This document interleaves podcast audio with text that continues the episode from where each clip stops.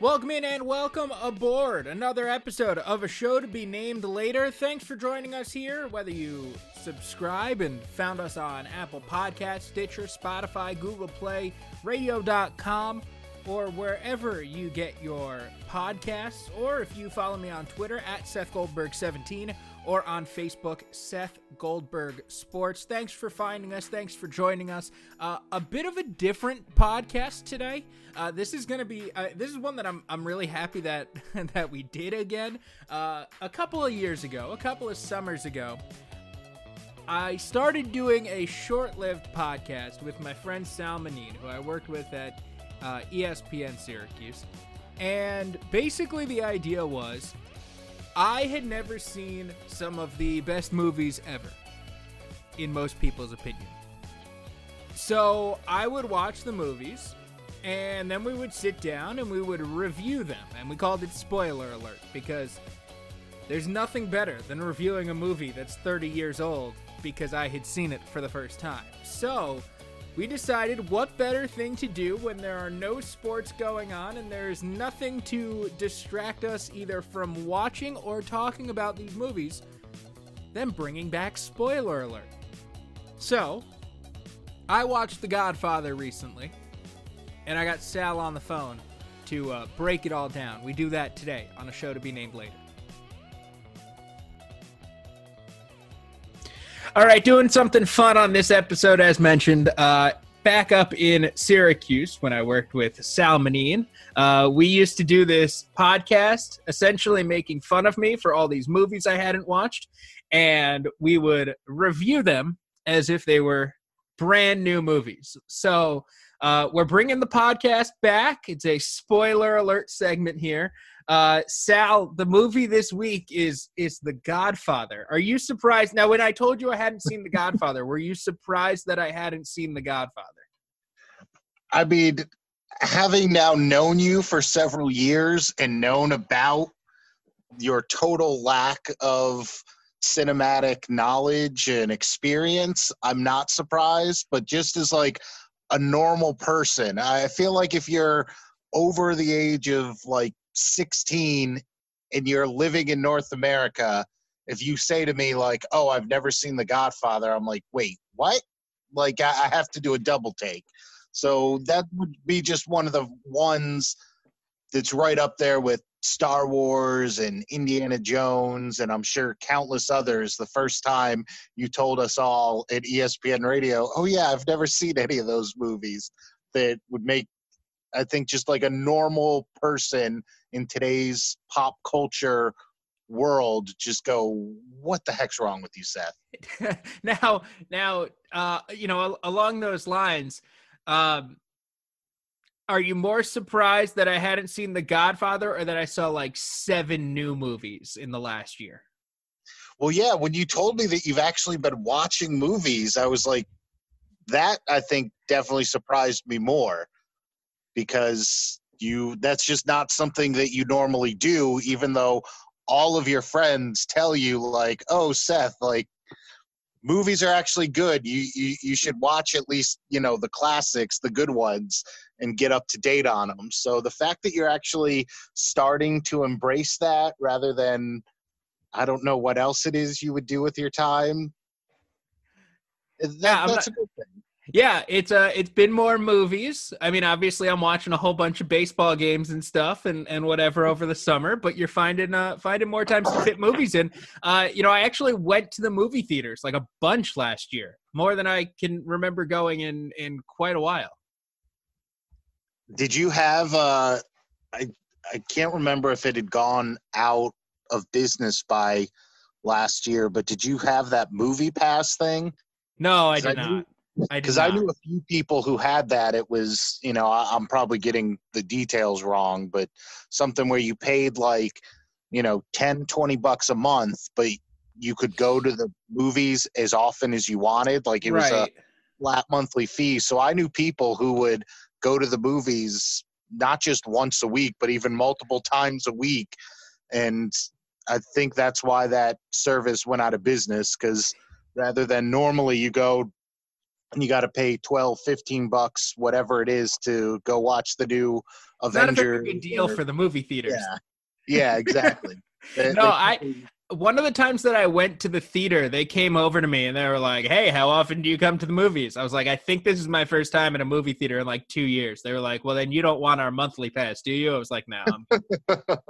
Oh wow! So before we get into what might be the crowning achievement of modern America cinema, what is what are some of the highlights of the the good of the newer movies that you've seen in the last year? So I saw Parasite. That was really good. Okay, Um, I did see that after the Oscars though. Like before the Oscars, I was like, eh, I don't know. And then it won like every award, and I was like, oh, I should probably go see that. this one this one's gonna shock you. I can't believe I'm admitting this. You haven't seen I've it. actually not seen Parasite yet. I remember when it came out, and like several people were like, "You got to go see this movie." Um, purposely don't look up anything about what it's about or anything like that. Just go into it. It's awesome. And I think it, when it initially came out, or at least when it was widely available in theaters down here, was I think like the height of the football play. It was either NFL playoff, or it might have even been the World Series, and so it was just one of those things that I never got around to. And I was like, all right, uh, you know, I'll I'll watch it when it's like on HBO or on demand or something. But I actually put into my phone. I think next week it's supposed to become available on Hulu. Right. So I like purposely uh, stopped myself from because after it won the Oscar, it, they like pushed back when they would release it to streaming services because it got a little more run in the theaters before they all closed down. And so I was like, all right, next week when it's on Hulu, like I have it in my phone, you know, Tuesday or Wednesday, whatever it is, like that's what I'm going to do is finally get around to watching Parasite. Yeah, I rented it on Prime. It was like four bucks to rent in my ha- in my apartment. So that was a that was a good call. Um, and then uh, I mean, I saw like Toy Story, uh, and uh, I saw Rocketman, the Elton John movie.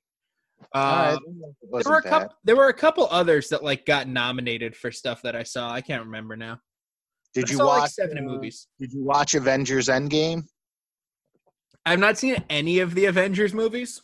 Uh, like, Like any none- of the like- Avengers or like- any of like the Marvel? No, movies? like none of the Marvel movies. Oh my gosh, because there's 23 of them. I know, I know. We might have to get started on that because I do have the Disney app.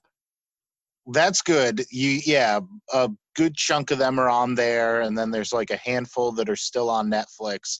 I actually, with uh, a couple other buddies of mine from SU, uh, we all started once we the quarantine set in for everyone that we're going to try to watch them all in chronological order. So not the order they came out with, but you know, like the original Captain America takes place in World War II. So like watch that one first and Okay. you know, we'll see how long we keep it up. I I think so far we've only watched Captain America and the first Iron Man. So we'll see if we can keep it up for 23 of them, but Yeah, that's a lot of um, movies. Like I, I Yeah. fell behind the eight ball, and like that's just too many. I'm overwhelmed. Yeah, I, I mean, contrary to what people say, like if you're a comic book head or something, like yeah, you you want to see them all, but you don't have to really see them all to still enjoy the Avengers movies and stuff. But uh, yeah, Avengers Endgame was like the cinematic event of yes. not just last year, but possibly like the decade, as far as everything that that franchise has meant to how cinema and filmmaking operates in the 21st century. So, might be good of you to at least peruse the MCU at some point. I was really looking forward to the new Bond movie, but they quickly pushed that back. Yes, Quickly. smartly. Yeah. No, and they got they got out ahead of it. Like they announced Yeah. that weeks ago. Yeah, now though, I'm hoping. I don't know if you've seen that uh, a bunch of the studios have released movies that should be in theaters now, but you can they like just put them straight on to Amazon or Right. or whatever. So I'm hoping like they do that with uh, some of these movies that were supposed to come out, like James Bond or the Black Widow. That's Scarlett Johansson's MCU movie.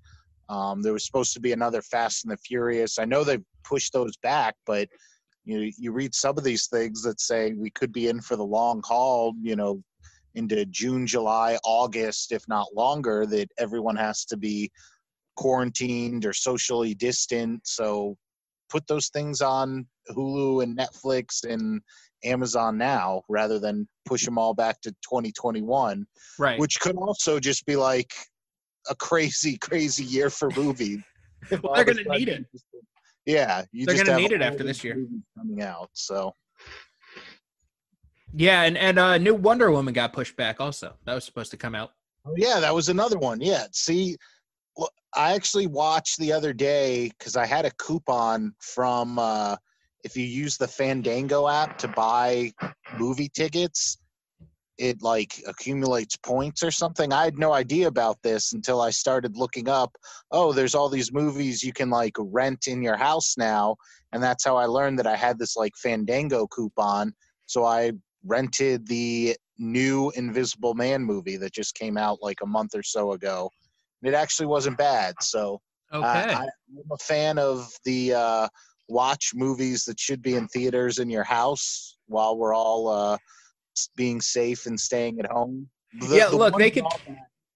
Is that the movies cost like twenty dollars to rent, like the movies that are in theaters. So that's why I said if I didn't have this coupon that I discovered from Fandango, I probably wouldn't do it. But I could also see some of them, like you know, the new James Bond or whatever. You know, especially if you are stuck at home with your family or something. Yeah, twenty bucks, and it'll be a nice night in for the family. Yeah, I was going to say coronavirus could uh, unintentionally change the movie industry forever. You make these movies available and and if it's your family, if it's, you know, somewhere down the line where you're able to get together with friends and you have 3 people and it's it's 20 bucks to rent it, that's more than worth it as compared to going to the theater. Oh yeah, I mean, I'm still, you know, old school and, you know, there's some movies like, you know, Avengers Endgame or 1917 that you want to be in a theater with a big screen and the fancy audio system and all that. And I still just like the whole charade of it. And maybe it's just a generational thing, you know, that I'm sure if you went and took a straw poll of a bunch of kids in high school, they'd be like, no, we don't care. We'd rather sit at home or watch movies on our small little cell phone screens. But I still just like the idea of going out and having this communal mm-hmm. experience with all these other strangers as you sit in a dark room and watch on a giant screen the movie. So, you know, I I, I think you're right, but it, that it is this whole thing is going to possibly change the way we do take in cinema and all that, but there are still some things about going to an actual theater that I hope we don't miss out on. Yeah, no, I mean there are still benefits to it. It's still fun. Uh, certainly for those big event movies, like you mentioned, like the new Star Wars when they come out, and the Avenger, the, the Avengers movies, and, and things like that. It's still an event. It's still fun. Uh, let's dive into Godfather here because I, I did finally watch it. We're I would like to point out as we start this that when you and I started doing this a few years ago, just like, you know, randomly in your apartment on you know nights when we had a free night we did not anticipate bill simmons and the Ringer company making this like the number one podcast or one of the top no of their growing empire so yes everybody and by everyone i mean like the four people who are going to listen to this podcast we are fully aware that what we are doing is like a worse version of the ringers rewatchables Right. Well, but we did it. I, don't want to say we did it first, but we came close to doing it first. I mean, we we we were doing it a couple of years ago uh, when we realized, like, hey, there are all these old movies, and that's great content to uh, to to kind of dig in on, make fun yeah. of Seth some more. Yeah, that's more what it was. We were just trying to mock you and the fact that you hadn't been a, apparently a part of American pop culture for most of your life. Exactly. All right, so uh, Godfather. Let's uh, well, first before we get into it, what did you know about the Godfather? I mean, surely, especially growing up in Jersey in the tri-state area, like you had to have heard references to the Godfather and everything that that spawned as far as its place in pop culture and the genre, etc. So, what did a pre-viewing of the movie Seth actually know about the world of The Godfather? So I, I mean, I knew like Marlon Brando and and Al Pacino, and I, I knew that they were it, the stars of it. I'll, I'll start there. Um, I knew the the thing about the horse head. I mean, I knew that like the situation. I didn't know like when it was gonna happen, but like I knew like about it. Um, I knew the take the gun, leave the cannoli line. Uh, yeah. Um, and then it was like a mob. Like I didn't. I really didn't know that much about the movie. Like make you an offer you can't refuse. Like that. Like I knew that. Um, yeah, that's probably about it. Any kind of had you ever seen any other mob movies like Goodfellas or No. Casino? The watch The Sopranos. I know that's like you know part of Jersey lore now. Is like I, I I don't think I've yet to meet someone from Jersey who doesn't feel some sort of pride that like yeah The Sopranos. That's right. I um, I think I've watched like half of The Sopranos. Okay. Like I've got to go back and rewatch, but that's the extent of it. Like I haven't seen Goodfellas, um, or Casino or any of those other movies.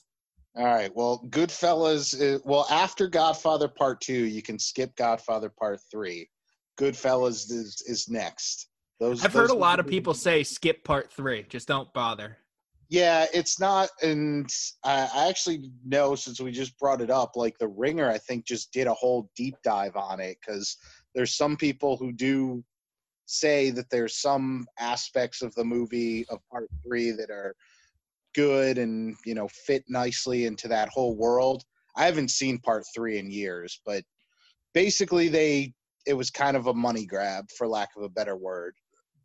It, they did it years after the fact. I think everybody either wanted or needed money, except they didn't get everybody to come back. Like Tom Hagen is not in Godfather Part Three. They they couldn't get Robert Duvall for some reason, so I think it was like a contract. Yeah, it's just Of course. you don't need to watch Part Three. All right, I'll skip that one. But I do want to watch part two. Like that was my first reaction. Like I I really liked the movie. Like I thought it was awesome. I I'm not breaking any new ground here. Like it's an amazing movie. Um but but like my first reaction. That needs to be the uh, the tagline when you post this, when you put this on Twitter or Facebook or whatever. Oh, I thought it was awesome. Seth Goldberg on The Godfather. yeah, like I know it's not it's not groundbreaking or anything, but my first reaction after was like, okay, I do want to watch. Like I I got to go watch the second one. Um, not now because I'm not really in for another three hours of a movie, but I have to go watch the second one.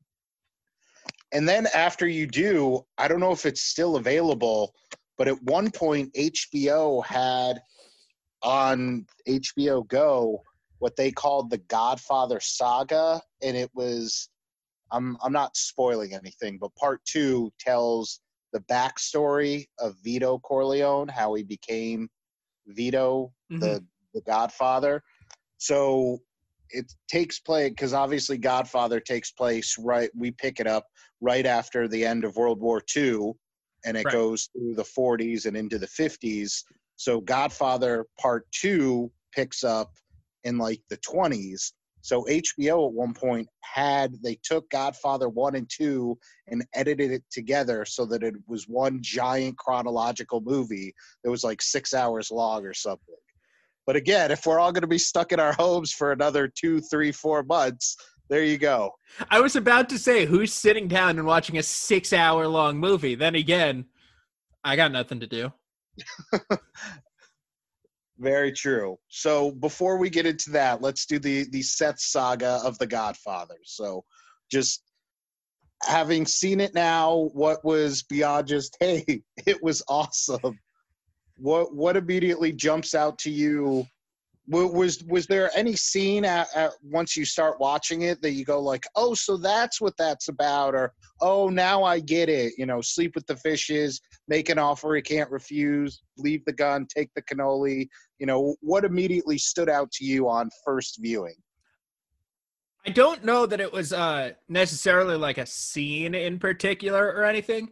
Um, just kind of the overall storyline of, uh, you know, Michael being so, uh, so reluctant to have anything to do with that world and so reluctant to have anything to do with like that business. And then I guess, I, I mean, I guess it is a scene. And then it just kind of flips where like, um, he, he goes, um, and they're, they're in the restaurant Yeah. and and he and he goes and he gets the gun and he kills the guy in the restaurant and, and that's just kind of the turning point where um it seemed like up to that point even as he was going through like the preparation for that he was like so anti the whole mob thing and then you know it just kind of flipped in that night in that restaurant and uh goes the other way where he's now like okay uh, you know, I'm I'm in, and now he's kind of fearing the retribution towards his father, and um, you know, being the guard outside and putting himself in position to take over, and um, and then at the end of the movie, he's essentially, uh, you know, the the end scene is is so similar to a scene at the beginning of the movie, just that it's it's him in in the chair uh, rather than uh, Vito. wow, it's almost like Coppola was trying to do something there. I, I mean, seriously, who could have imagined? Yeah, I mean that that is one of the overarching themes of not just Godfather Part 1, but really the series is, you know, Michael's reluctance to in his mind become his father or his brother Sonny or to, you know, be part of the family business and really to be part of the family. And that's obviously a theme in the the book uh, Mario Puzo's who wrote the actual he's a he co-wrote the screenplay uh, for part one with uh, francis ford coppola. But he wrote the book of it of the whole story and that's one of the big themes is family and what does it mean to be a part of the family? And obviously family means more than just like the people whose house you all share and you know who you grew up with but you know kudos to you for for picking up on Michael and his journey because yeah it's Yeah, I mean that was really- it's not really subtle there that yeah he doesn't want to be part of the family at the beginning and then at the end he is the family. Yeah, I mean that was the thing that stood out to me the most was just kind of his transformation and and kind of uh, like his way of rolling right into that. Like he clearly, yeah, you know, you said it's not subtle. Like he clearly had no interest in it at the beginning. Like he walks in in his uh in his military uniform, still at the wedding, and, and he's like trying to stay away from everybody. Uh, and next thing you know, he's killing somebody in a restaurant, finding a gun in a toilet, and uh, like running the family. yeah and especially you know there i'll just i don't want to get into it since i can't believe i have to say this but i don't want to spoil part two for you.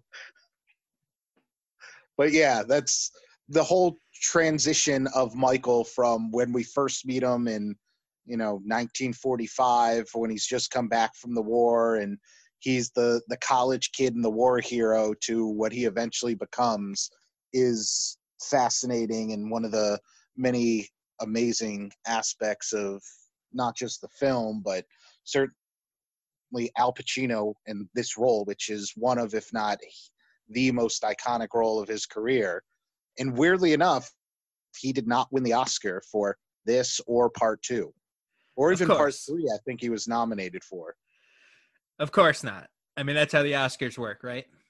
yes exactly so Can I ask- what, what, can I oh, can I no, go can I ask ahead. a question about Marlon Brando for a second? Did he did he Yeah. always talk with like his puffed out cheeks, or did it was No, that for that the was- movie? that was special for No, the that role. was- that was specifically for the role.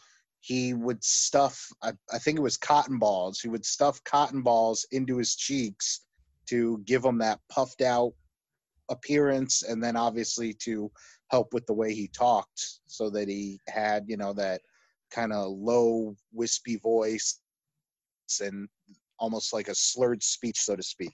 No, that was totally like a Brando ism for this part and I didn't realize the first few times I saw Godfather, again years ago, because I'm a normal person, so I was not already into my mid to late twenties when I started watching. You you weren't 26 when you saw The Godfather for the first time? No, I was not. But uh the first few times I saw it, and maybe it's just because when you're younger, you always think everyone who's older than you is a lot older than they actually are. But Marlon Brando was only in like his mid to late 40s when he played the role. Really? And obviously, you know, with hair, yeah, I think he was 47 or 48 when they shot this. And he's supposed to be, you know, in the movie like he's in his 60s or 70s. So that's all, again, part of the physical transformation that Brando had to undergo in order to do this.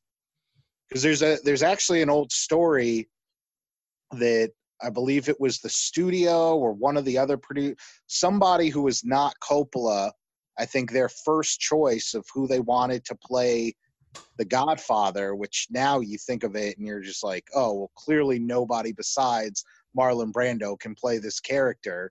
But uh, there was like a big push for uh, Sir Laurence Olivier, like famous.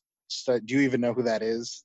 Uh, yeah, Yes. Okay. Okay. Uh, well, we got to check here, Seth. I mean, but yeah, he was, I guess, like person number one before eventually Coppola somehow convinced them to uh, cast Marlon Brando.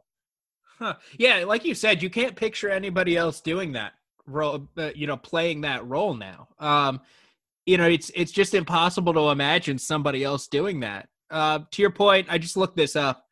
Uh, he was not yet 50 when the movie came out. He was in his mid he was he was uh 48 years old when the movie came out. So yeah, even younger yeah. than that shooting it. And again, I think Pacino was like in his late 20s, early 30s, and so, you know, he he's supposed to be the youngest child of the Corleone family and Brando's only you know 17 years older than him or something like that when they filmed it. So again, spoiler alert, Marlon Brando was good at acting. Yeah, he did a good job in these movies.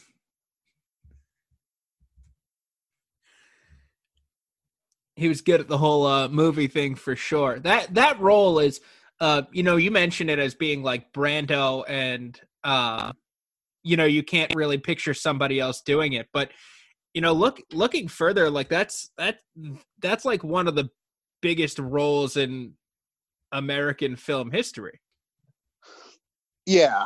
So Marlon Brando in The Godfather is obviously one of the iconic roles in cinema. It's when you just see that shot of him in the tux or sitting in the chair from the beginning of the movie, you immediately know what it is, what it's referring to, everything that that whole world encapsulates. Just like I'm sure seeing Darth Vader's helmet or a lightsaber in Star Wars or the Indiana Jones hat and the whip or Humphrey Bogart and his trench coat from Casablanca. Like it's just immediately recognizable as that's a part of film history and American pop culture and yeah.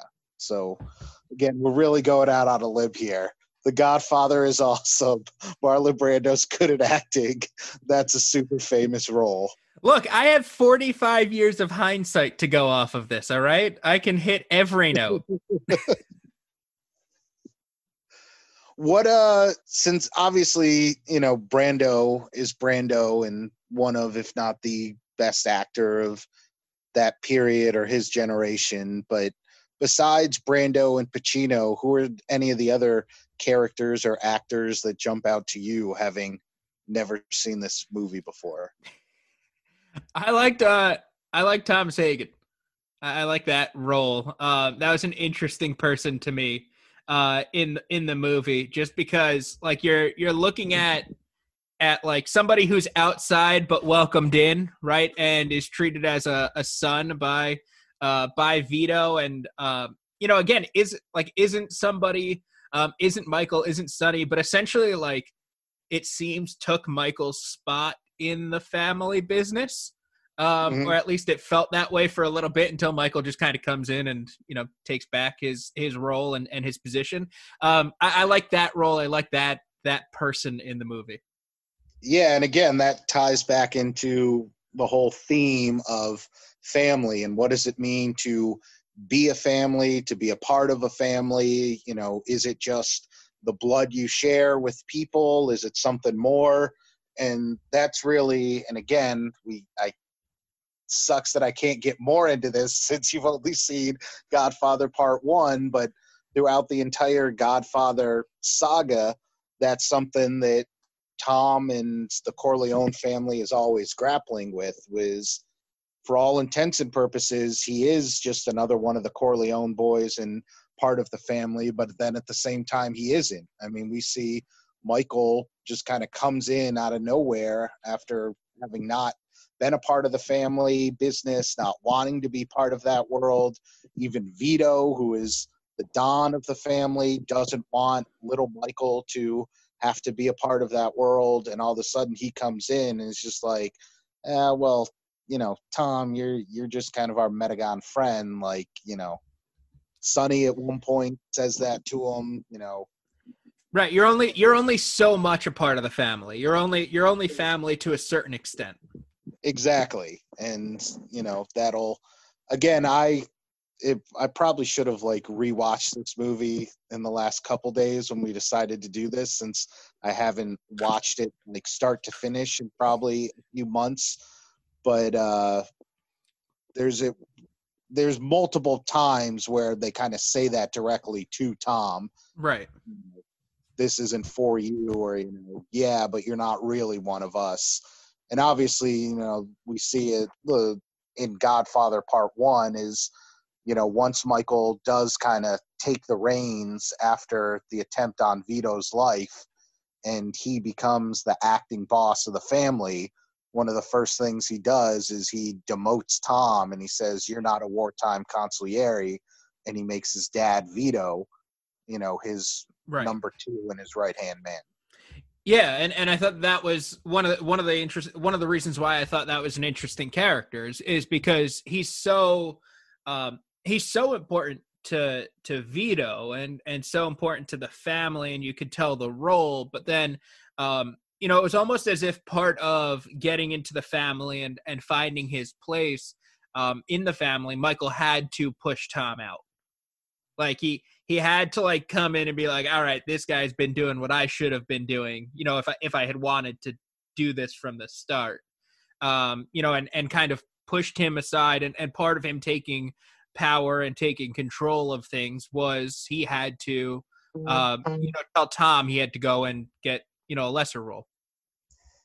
Yeah, and that's again a big part of Michael's arc, not just in this movie, but throughout the entire saga of The Godfather is it almost wasn't supposed to be him and you know they again they overtly say that a few times but they always make reference to the fact that he's the baby of the group and he went off to war and he went to college and Sonny the James Caan character is who they were grooming to eventually take over but we see he's hot-headed and then we see Fredo's next in line but you know he's doesn't have the mental toughness to to do what's necessary and then obviously you know he kind of aligns himself with the Vegas crowd once he's sent out there and Right. you know i mean the the fact that at one point he and i hope i'm getting my my movies correctly but when he yells at michael for michael yelling at Moe Greene he's like you don't talk to a person like Moe Greene like that you know that's just unheard of in this world about you don't take sides against the family and the family's most important that you know here's somebody who's siding with outside the family above his own flesh and blood. So again it all you know like you accurately pointed out it all comes down to michael was not supposed to be the guy to take over that there were all these other people that it made more sense or at least on paper seem like well this is clearly how the line of succession goes but ultimately Michael's the one who's willing to do what is necessary to keep the family business afloat and to keep the family and I'm putting giant quotation marks around that to keep the family intact and then you see the that also though does have consequences of you know doing what's necessary to protect the family you know in this case it involves losing his his brother sonny in the murder at the the toll booth. Obviously what happens with his sister and you know her husband his brother-in-law the father of his godchild that you know he has to give the okay to get rid of him and then we see there's this divide between Michael and Fredo, and then obviously Kay, his wife, at the end of the movie when he tells her, "No, there's no way I did all this bad stuff. I'm not a bad guy. Like, you know, trust me. That's all BS. Don't listen to any of that." And then as soon as he finishes that whole emotional scene, all these guys come in and go, "Oh, Don Corleone," and start kissing the ring. So Right, and, and, you know that also was interesting. That that's also the interesting aspect of it because you we talked about Michael and his reluctance at first. Like his wife didn't want anything to do with that either, and and seemed like scared and out of place in that opening scene and in the at the wedding, and uh, like she didn't really fit in. And so like that that's an interesting piece of it too. You mentioned that he he's like, no, no, no, don't worry, I, I'm not doing anything, only to turn around and and see the you know see see the kissing the ring moments later.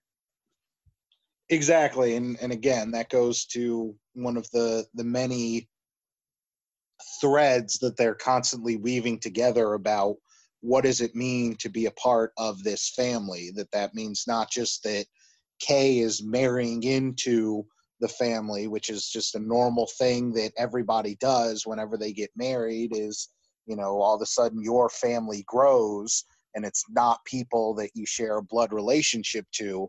But obviously, in this world, when you become, quote, part of the family, you're becoming a part of this kind of insidious underworld. And there's a lot of things that you don't want to be a part of and don't want to have any knowledge of and you can either just kind of turn the other cheek or play ignorant or in the case of Kay and you see this more as the story progresses in part 2 you know it's something that she can't can't come to grips with that you know it's one thing for Michael to say oh that's not me. I'm not like my family which he even says at the very beginning of the movie when they're at the at his sister's wedding and it's the first time that Kay is meeting the family and he goes oh I'm nothing like them. And then we obviously see at the end that he is exactly like them and kind of the embodiment of everything that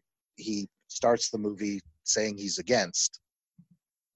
Yeah and and you know that that you say like she she doesn't really come to grips with I, I like we've gone over. I haven't seen the second the the second part yet, but that that doesn't surprise me. Like it it didn't seem like she was exactly coming to grips with it and and like okay with with that that change in transition.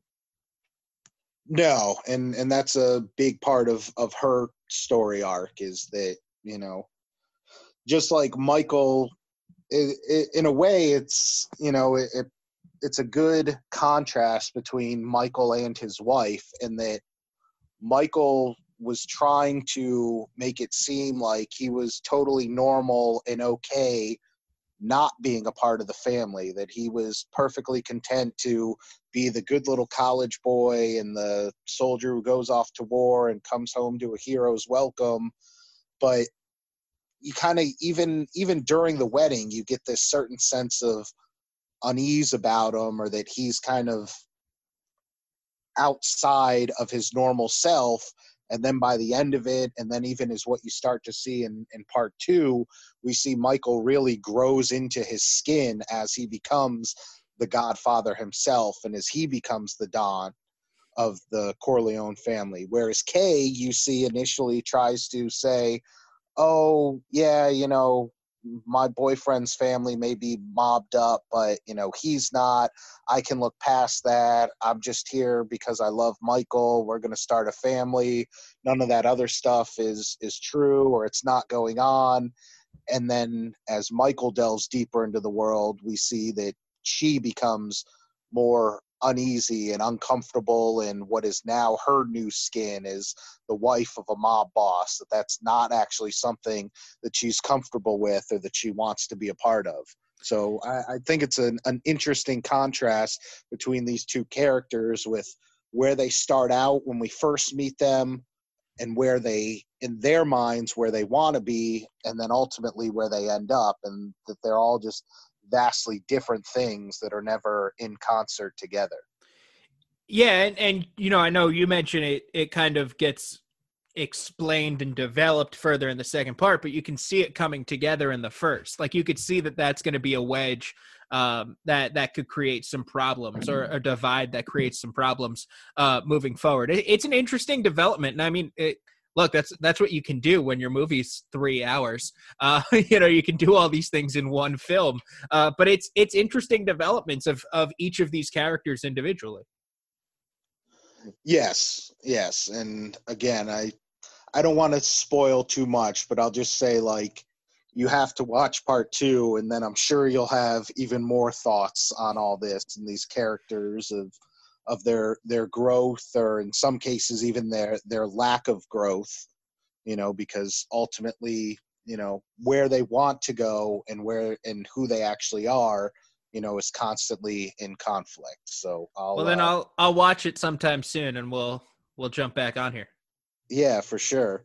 What uh what did you think of the Sonny character james Caan? That's another you know iconic scene. Had you even heard about or seen clips of the the toll booth scene before you watched uh, it? I mean, I had heard about it. I don't know that I'd seen it. Um, okay, I definitely heard about familiar it. Familiar that that was like a famous scene yeah. in movie history. Yeah. Yeah. No, I mean, I yeah, I, I knew that was a scene. I, I knew that was a famous scene in in the the film history. Yes. So, what did you think about once you finally saw it? Um, I mean, it still takes you back. You know, it, it's still like surprising in the moment that it happens like you feel like something's going to happen but i guess seeing it for the first time in the in the the flow of the film it still takes you aback a little bit um you know that it that it happens in that moment and and in that way oh yeah i mean i've seen the godfather too many times to to remember at this point and you're absolutely right. Every time you're still like oh my god you know even when you know what's coming you know when you see him get off the phone with connie and he's rushing over there and you know what's going to happen you're still you know your heart starts to race a little and you're you're feeling the anxiety and dread even knowing what's going to happen. So you know it's it's a, obviously a, a very well done piece of you know building that suspense and drama and you know the way it all ultimately unfolds with him at the, the toll booth getting shot up. Have you uh, read it all or, or seen anything about how they actually filmed that scene? No i have no i have not read anything about the movie. I would recommend it there's i remember watching like a youtube clip on it or you know it might have been a part of a TV show or something, but since obviously they filmed this in the early 70s, so this was 70 it came out 72, so they filmed it in 71. It's almost 50 years ago. You know, they don't have all the bells and whistles we did now. So right. um they what they used to do back then whenever they were filming scenes that involved somebody getting shot and having to bleed and stuff like that, they would have all kinds of little fish wire, like fishing wire, that they would tape to the end of pieces of fabric on the costume on James Caan's suit.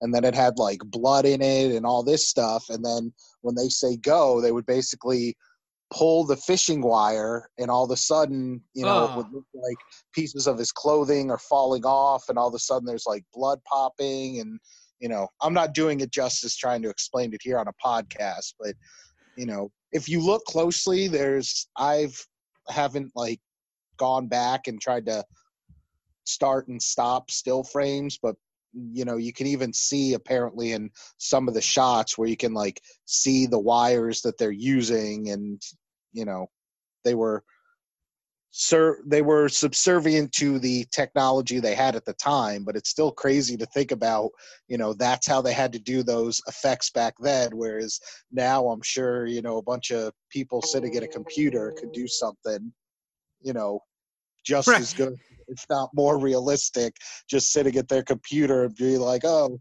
James Caan we just need you to wear a green suit we'll do it all digitally in post yeah, we'll just take care of this later. Don't worry about it. We got this. what did you think uh, of the Sonny character, though? Um, I mean, I thought it was an interesting character in that he comparing him with um with Michael was interesting because he was the son that was all in, that was uh you know happy to be in the family business and and was aggressive in the family business. Um whereas you had this other son who didn't want to be in the business uh then once he got into it took I, I thought took like a different tact. Um, you know, and I I think that it was just an interesting kind of uh comparison of the two of them, and and that you you made your two sons different. You know, in writing the film, the two sons are made differently. In writing the book, the two sons are made differently uh, to kind of play off of each other. Yeah, without a doubt. And then again, you know, kind of like we talked about earlier, you know, the the whole notion of how it's laid out on paper versus how it actually goes down in real life that you're right. Sonny is the one who is all in and he wants to succeed his father as the head of the family and you know he's going to be the next torchbearer for the Corleones and then we see that what's ultimately his downfall is he's always been hot-headed prideful you know Right. he's the one who when when they first start you know as a group before michael goes to the restaurant and guns down uh the the cop and uh the the drug guy that sonny's the one who's like all right let, you know let get ready. We're going to war. Like you know let's set it all up. You know he's starting to call the shots versus when we see michael is he you know whenever he starts to set things into action it's very quiet reserved. I mean we don't know until after the fact after the baptism at the end you know that michael pulled all the strings and did everything that was necessary to settle family business as he says whereas you know sonny as soon as he sees oh we got a family problem carlo's beating up connie the first thing he does is jump in a car even though everybody's yelling at him saying it's not safe don't go out. We will send guys. You need bodyguards. But he's just brash hot-headed like let's just go out and do and it is a you know like you said a stark contrast to his little brother who is going to think things out going to be very deliberate with his actions and then obviously you know he has the big payoff at the end Right. And it you know, it's it's interesting because it it seems like Michael is more in the mold of Vito than Sonny is. Um, exactly and, Yeah. and so then in in that regard it makes sense that ultimately and and i know that it happened because sonny gets killed but like it makes sense that he's the one who takes over and is the next don because he's so much more in that like uh reserved quiet uh pragmatic leader kind of a role and you'll you'll definitely see more of the the comparisons between Michael and Vito once you watch part two, because like I said, part two is about how a good portion of part two is about v, how Vito came to be the Godfather. So it's it's good that you picked up on, you know, who tends to actually follow more in their father's footsteps. Yeah, I mean that that was an interesting thing to watch as well because you you me you mentioned um you know you you mentioned the the transformation and and kind of watching Michael grow.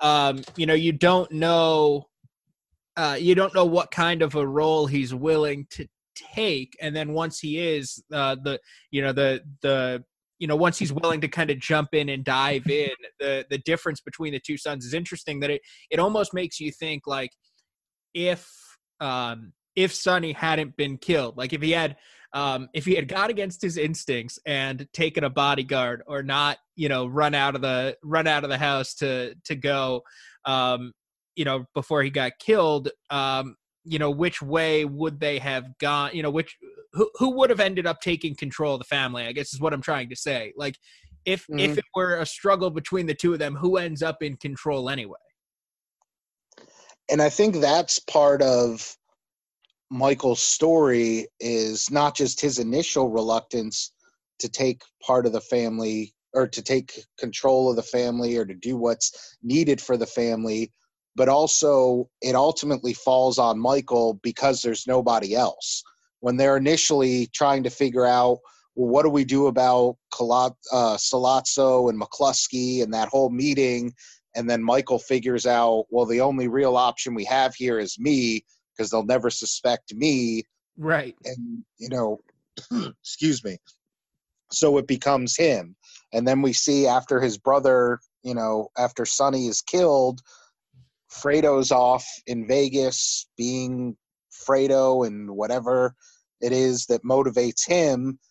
And so there's nobody left to go settle old scores and to settle family business. So it's not just that Michael's reluctant to dive headfirst into this world and to succeed his father, but it ultimately comes down to, well, there's no other choice. Yeah, now he had to. Like there was no other mm-hmm. option. What did you uh, then think of since we've we've brought it up a few times? Of, I mean, there's so many iconic scenes in the entire Godfather saga, but in just this one, you know, I think that the ending is probably the one that I would say the beginning and ending are probably the ones that are most memorable to people. Is you know meeting Marlon Brando the first time, but obviously the the way it all ends with the baptism going on while it's being interspliced with all these different killings and settling family business what were were your impressions of the way that whole finale played out? Yeah well it's it's um it's a really interesting comparison isn't it? Like the the baptism and and the new life and um, the killing settling the family score and in a way a new life on the family um, you know with michael taking over and like kind of starting anew. Um, it, it's kind of like an interesting uh, comparison there's a word for it that i'm blanking on because i'm not good at this whole film uh, film critique stuff uh, but it, it's it's really comparing position is that what you're looking for maybe yeah uh, like the the new life of the uh, you know, uh, of the baby being baptized in the new life of the family, um, mm-hmm. essentially saying like, hey, both of these are, you know, the the family is starting over. Like you're entering a new era, a new life. Um, it's an intri- it's an interesting comparison to a baptism. Yeah, and you know, obviously, one of the many ways you can look at it, as cliche as it sounds, is you have the literal baptism going on of the baby and Michael's godchild, and then a baptism by fire for what is now the Michael Corleone crime family. And we're seeing that, you know, his first real act or the first thing that he does that kind of announces himself to the world, uh, which is partly what a baptism is, is you're announcing to your community and to the church that you know this child has been claimed by God and by this family to be brought up with this particular religious belief. And I won't get too much into Catholic dogma that I don't remember from all the years of going to uh, Catholic classes, but now you have Michaels announcing to the world, I'm in charge now. This is what I'm doing. I'm settling all family business. You know, there's no more pushing us around or wondering what's happened to Vito, who's going to take over. There's a vacuum in the Corleone crime family. Obviously, you know, Tessio was vying to possibly get Weasel his way in there, and Sonny's out of the picture now, and Fredo's in La La Land, and so you know here's Michael putting his foot down. So I think that's a good way of looking at it. You know, you have this duality of the new life and the birth of a newborn child, and then the new life and the birth of a new crime family. Yeah, no, exa- exactly, and and I think that that's that's kind of the the way to look at it. You're you're starting over, you're starting new. You're um, it's you know it's not a new life in the family, but it's a it's a new era, a new uh, a new time, um, and, and it's kind of signaling like, hey, we're here, right? Like it, Michael, it's almost Michael Michael signaling, hey, I'm here. I, I'm the one running the show now. Yes, and that's it. Yeah, that's exactly what it is. And obviously the fact that, you know, he is literal godfather to his sister's child while also asserting himself as godfather of the crime family and you know that that's right. something that you know when we first meet Marlon Brando you know that's how people refer to him as is oh godfather even though he is not their actual godfather to all these people and you know here we have michael you know assuming both of those identities. So you you picked up on on what uh francis ford coppola was uh, going for there so. i picked up what he was putting down. You you did. That's good because you know i'm not always like the uh the brightest or, or the one that's at the top of all these things so i'm glad i picked it up yeah, I'm, I'm glad that one of the seminal works of uh, American cinema did not go over your head. Nope, nope, nailed it. All right. Well, is there is there anything we left out or any other random observation? I mean, we only did like a cursory look at all this. You know, there's all kinds of other things about who was initially talked about to be in the cast and the production and all this other crazy stuff that you know we could spend hours doing but just as someone who just saw the movie for the first time is there anything else that that jumped out to you or you no no. point on? No i mean i think that's about it. We could do more of this if i uh if i get around to seeing the second one sometime soon. Yes yes. And it'll also make it easier to talk about it all as one big story. Right because again the the book doesn't break it up as the films do with one and two. The godfather part one and godfather part two in the book is basically all one big story kind of like the the hbo thing that i mentioned earlier that they just kind of start out with you know so vito did this and then he becomes the head of the family and then he has his kids and here's what happens with them so it'll you'll have a, I think a greater appreciation for this movie and a better understanding of all the characters after you watch. It. Now to make to make part two, they just went and did the same anti-aging stuff that Scorsese did in The Irishman, right? Exactly. Yes. Everybody they gave the Oscar to Robert De Niro for playing young Vito Corleone, but in reality it was Marlon Brando and they just de-aged him. Exactly. Yeah. I mean, they look they they had that technology forever. They they could have done that whenever they wanted.